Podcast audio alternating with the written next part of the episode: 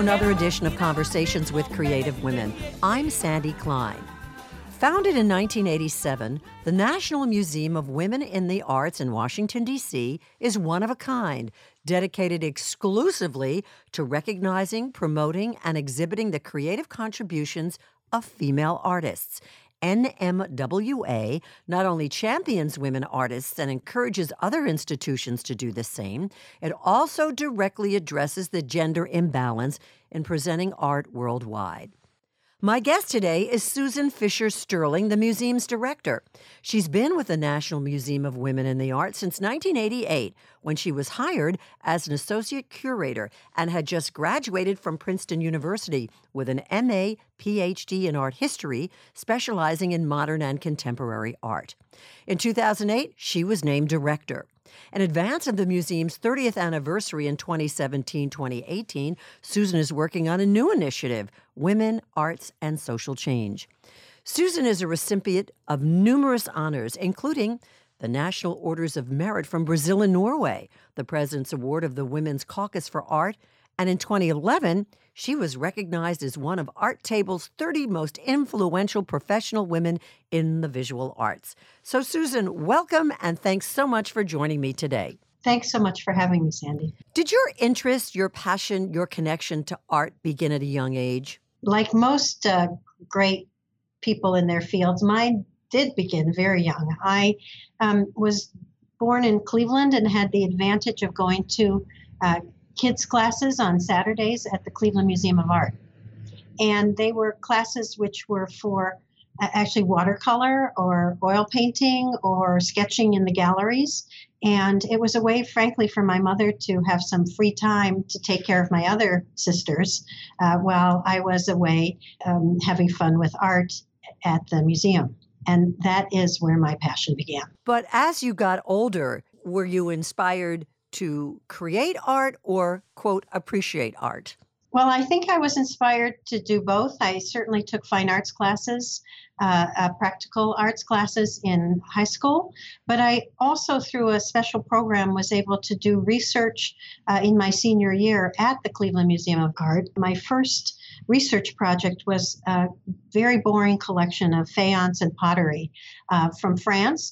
But I ha- got my foot into the door at the museum, and that was one of those kinds of experiences that shifted my interest uh, more toward art history and away from the fine arts, which frankly, I, I wasn't a good enough artist anyway. So uh, the switch was really perfect for me. So, where did you go to undergraduate school? I was an undergraduate at Washington University in St. Louis. Oh my gosh, both of my sons graduated from there. oh well, and I have and I have a child there now, uh, but she's actually studying environmental biology.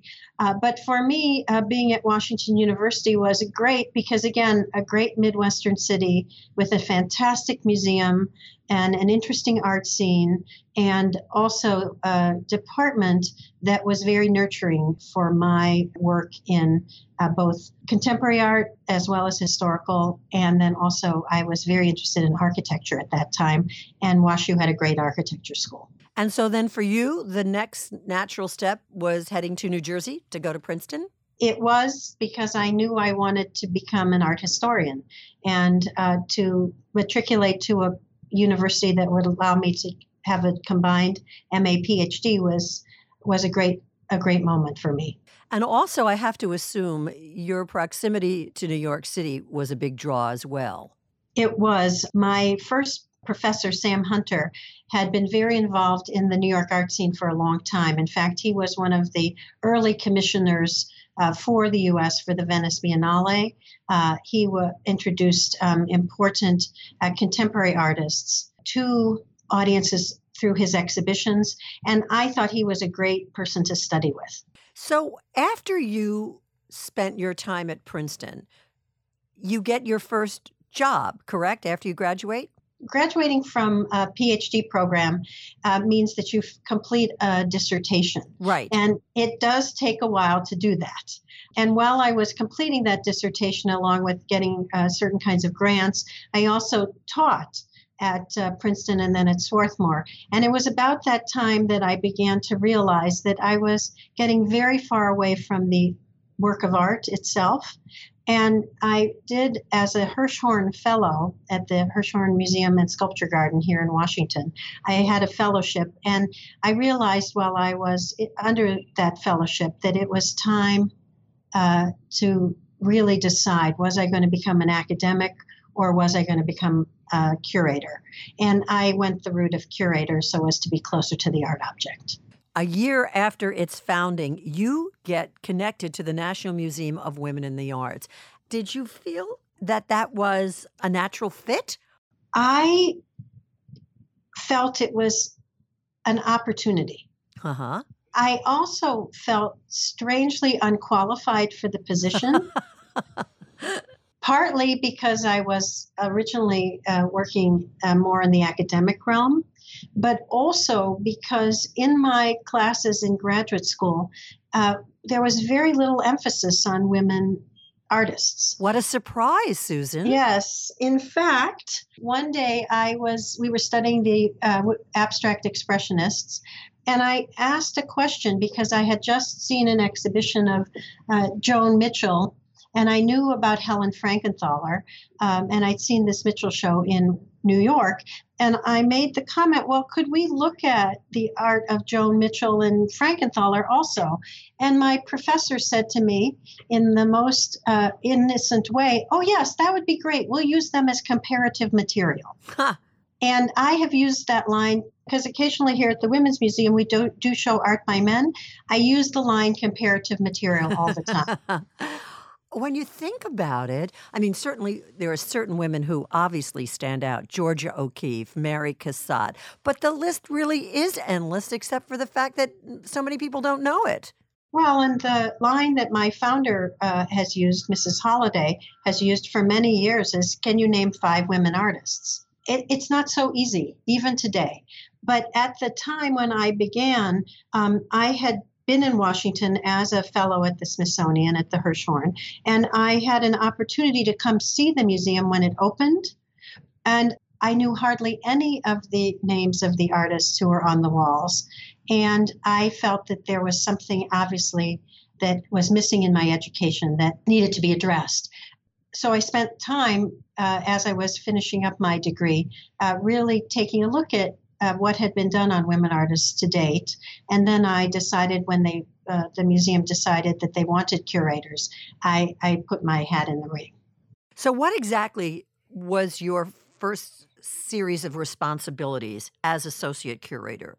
Well, the first day when I walked in, um, I was told to bring a pair of jeans, which I did. Mm-hmm. Because my first responsibility when I came in the door was to unpack crates with the art of Camille Claudel that were in the crates. This wonderful sculptor, late 19th century, early 20th century sculptor who was uh, apprenticed to Rodin, who became Rodin's mistress, who at one point in her future was actually incarcerated by her brother, uh, uh, Paul Claudel, because she was thought to be uh, crazy. And women, often who were talented, were put away in uh, asylums uh, wow. for things like hysteria.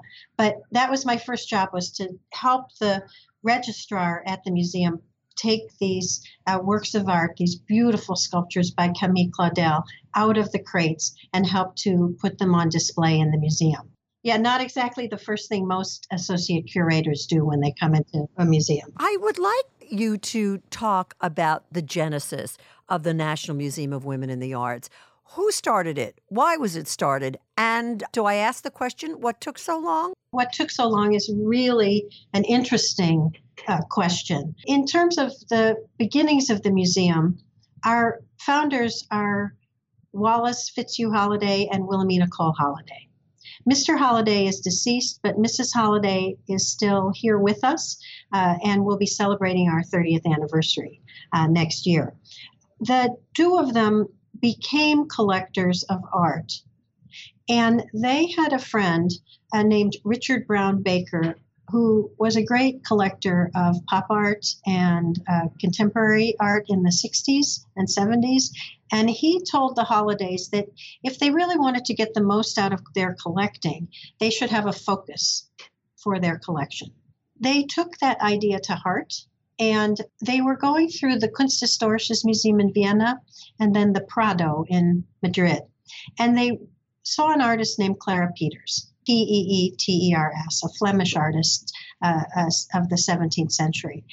And they were really taken with her uh, still life paintings but they knew nothing about her and they came back to the states and they wanted to look something up about her and perhaps they wanted to purchase a work and when they returned they found that there not only was there no information on clara Peeters available in janson's history of art or helen gardner's art through the ages the major textbooks that we use in our country or used in our country on artists and art history uh, they actually found that no women artists were in either of those books, and that indeed the the science, if you will, the study of uh, women artists was really uh, very very new. And what year was this? This would have been in the early 70s, or uh, early to mid 70s. Okay.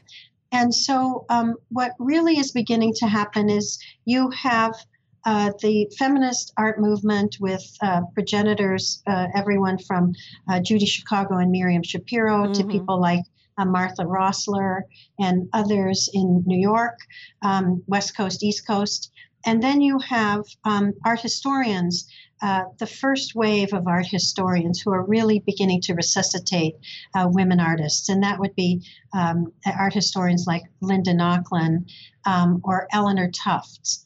And interestingly, it was Eleanor Tufts uh, and Alessandra Comini who first helped uh, Mrs. Holliday create the first exhibition here at the museum when it was founded.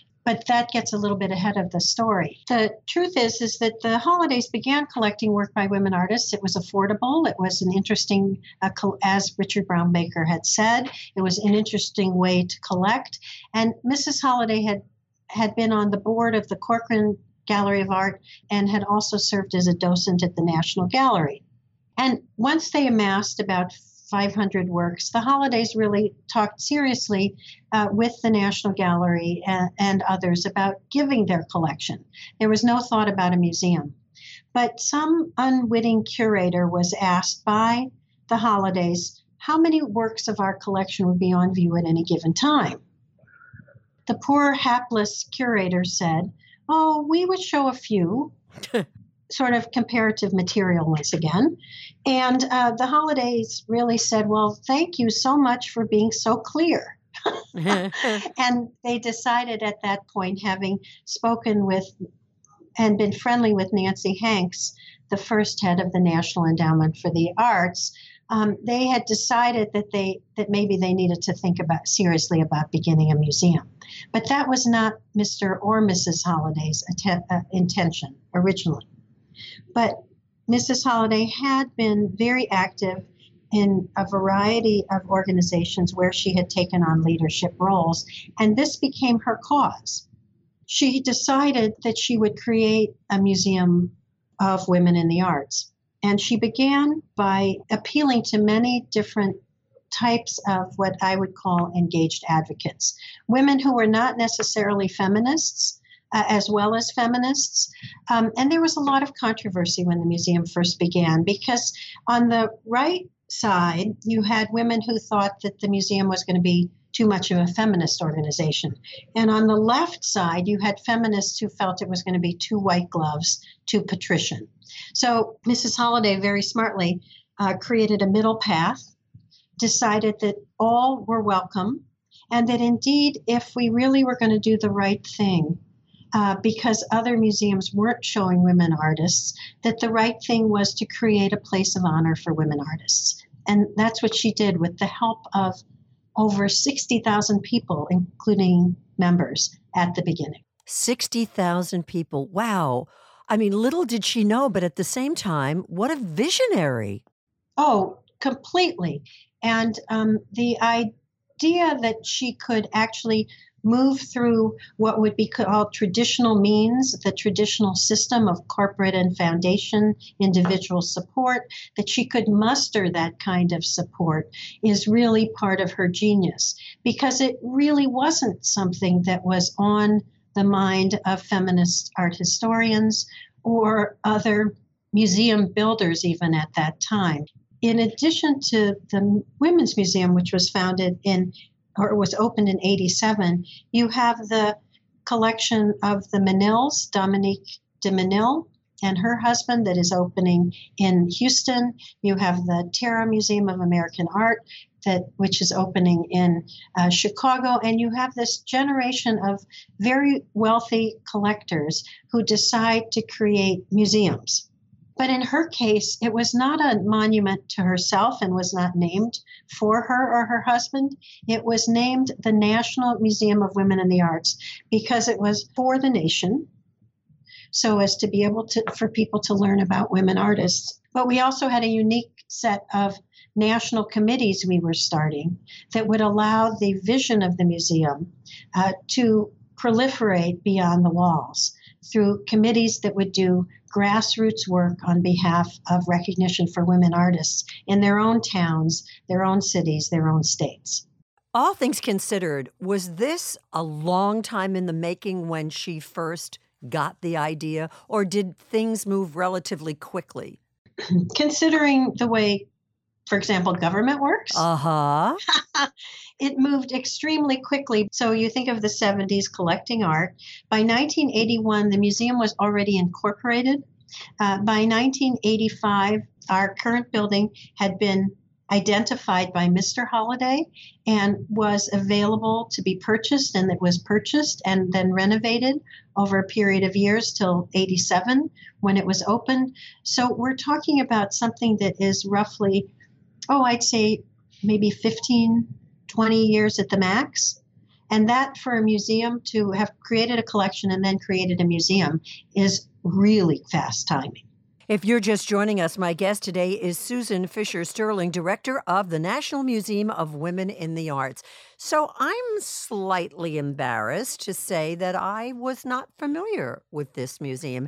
Why? Interestingly, I think that in some ways, uh, museums that are outside of the New York sphere are not really recognized because New York tends to con- still consider itself the epicenter for art. I also believe that for the first 25 years, we really spent a lot of our time uh, building the museum from within. We had 500 works when the museum first began in uh, 1987.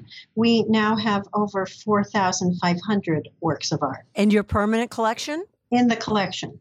We began with a small number of committees in states outside of the East Coast. Uh, primarily, for example, the first committees began in Arkansas and in Texas. Uh, and many committees have followed suit, but they don't. We are just starting a New York committee for the museum now.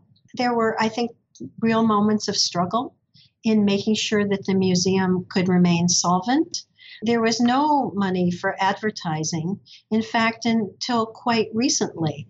And I believe that one of the reasons you know about us now is because we're we've come of age and we're really pushing ourselves, our project, and the museum's name out there. And right now, we have a major grant uh, from uh, a wonderful woman in New York named Mildred Weissman, who has given us funding to really bring our brand out into the public sphere. I think that's what's great for us for the 30th anniversary. I want you to address this issue of gender imbalance in presenting art worldwide. That's clearly one of your missions. We really see ourselves as uh, championing women in the arts. And the idea is we are also these days championing women through the arts. So, what do I mean by that? What I mean is that women artists are incredibly um, important to the discussion about the arts today. And if we can show the contributions of women to the history of art, and we can show the excellence of uh, women artists working today, then in many ways we foreground and move forward um, women's equality overall. Because in our specific segment, we're doing our part. The issue of gender equality in the art world uh, has been with us since uh, the 70s when women began to protest in front of the Museum of Modern Art, or the Guerrilla Girls in the mid to late 70s began their broadside campaigns about the lack of representation of uh, women uh, artists in museums and galleries. But these days, almost in a what I call a, a, a 25 year cycle, the issue of gender equality in the art world is bubbling up more and more frequently and uh, receiving increased traditional and so, social media coverage. I think it's great news that there's more dialogue, and there are a number of many more um, museums and galleries that are real proponents uh, for uh, women artists. So I see us being right now in a moment of great change where women are gaining ground. The question is how much ground? And uh, will this continue? And I think we still have a long road ahead of us before we can reach that goal of gender parity. That said, there are a number of institutions in addition to the National Museum of Women in the Arts who are doing that kind of work. In New York, you have the Sackler Center uh, for Feminist Art at the Brooklyn Museum. You have folks like uh, uh, the Hammer Museum in Los Angeles. Uh, the New Museum in New York is doing uh, great work. And then abroad, you have um, collections like uh, or institutions like the Tate. Frances Morris is the new head of the Tate Modern, and her agenda is to have equal representation for women and men in exhibitions. And you have folks like Iwona Blazwick at Whitechapel Gallery, less so in other places though. And so the goal in that I see happening is we have to get beyond the six percent uh, woman figure that's in museums today. Wait, Some, hold on, hold on, hold on. Six yeah. percent of art in national museums in this country is created by women. Correct. As opposed to ninety-four percent that's male. Yeah, we're not talking about even historical art. If you look at contemporary art in most uh, museums, uh, you will find that the range is from 2% up to at most 14%. There are these notable exceptions of museums that I've mentioned so far and others that have programming that really does emphasize women, but most collections, go count yourself uh, you can really uh, find in the contem- even in the contemporary sections of museums that very few women are represented even today, and that's a shocker. It sure is. Yeah. So, describe some of the exhibitions the Museum of Women in the Arts has had. I have to say, the beauty of being part of the museum almost since inception is that I have many, many favorites. And in the 30 years, I think what we've tried to do is we've tried to take chances. We've looked at historical work from a very different lens, um, oftentimes embedding the artist within the history of their t- life and times, if you will. And so shows like um, an imperial collection, uh, treasures from the State Hermitage Museum, mm-hmm. was one of the standouts where we worked with uh, Dr. Mikhail Piotrovsky and his curators to create an exhibition that showed how Catherine the Great actually started um, the phenomenon of collecting uh, women artists in some ways in her country. Um, and when we did that show, we paid a fee to the Hermitage, and um, the fee helped create the possibility to have a lot of works in the collection that were by women, to have those collections restored. Wow. Now, what was great about that was that when the works came here, Dr. Piotrovsky uh, saw the works on the wall, works that had pri- primarily been up in the attic and were flaking off their canvases. And he came here and he saw them restored and he said, Are these works really from the Hermitage? Isn't that crazy? Because he'd never seen them before. yeah, they were unrecognizable. Yeah, because he was unfamiliar with them. Wow. But then on the way back, uh, he created for one particular artist named Christina Robertson the works that she had done, portraits of the royal family. He created a specific salle, a specific salon uh, for those works. And so they're on view all the time now at the Hermitage. Whereas before that, they'd been up in an attic with the pigeons. Wow. So these are the kinds of things that you can do to influence the way in which other museums work, whether it's our exhibition of Italian women artists or works that we had from the Louvre and Versailles and other French national collections called Royalists to Romantics, which was all French 18th and 19th century women artists. And in the process of that, what you do is you really do lift these artists up as exceptions in their in their times. They were really amazing women who could beat the system and become artists despite the fact that that was not necessarily the most honorable thing to do, uh, nor were women really allowed to work in the public sphere very often in that way. I would assume that National Museum of Women in the Arts does a lot of outreach and education, correct? We do, and with all of our shows, especially with our contemporary exhibitions, we do a lot with artist talks where people come in, artists like uh, Carrie Mae Weems. We have also our Women Arts and Social Change Initiative, which is a public uh, programs initiative. And what we do with that program in particular, which is a new project, is for many years, um, the arts have been thought of as separate from social action or social change. And when women and the arts are talked about, you don't talk here a lot about social change. When the arts and social change are discussed, women are generally left out. And when women and social change are talked about, the arts is left out. So we're trying to work like in a Venn diagram in a sweet spot where we connect artists and their innovations in different arenas, in different disciplines, with social change agents who are maybe in business or who have foundations or who work with government. So, women artists do really interesting, innovative work because they're not NGOs and they're not tied perhaps to uh, some of the rigors of corporate and government life.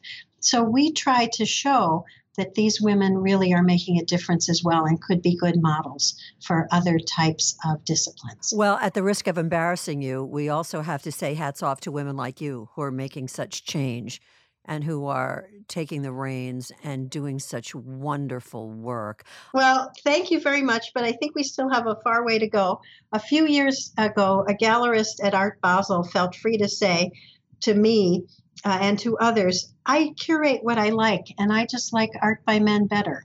What a jerk. So we still feel that we have a way to go. You're still going really, up the mountain there. Yeah, we don't mind keeping the distinction of being the one and only museum uh, that celebrates the creative contributions of women in the arts. That that's our sole objective. We're the only museum that does that. But I think that even if every museum were to come to 50 50, we'd always have new and innovative ways here at the Women's Museum to champion women through the arts. And that's just the truth of it. Just like MoMA still has ways of talking about modern art, we will always be able to show you a diverse array of artists that should be exposed to the public and get the recognition they deserve. We've run out of time, but what a great way to end. Susan, thank you to you and your staff for all you do and for the exposure and the education and the empowerment. It really swells the heart. Oh, and thank you for collecting women artists and for including me on your program, Sandy. It's been a pleasure. And thank you so much for joining me today. Thank you so much for uh, getting the word out about us. That's really important to us. Thank you. Join us for another edition of Conversations with Creative Women, and please go to our iTunes store page and leave a rating and a review. And if you know anyone you think that we should interview, contact us at sandykleinshow.com.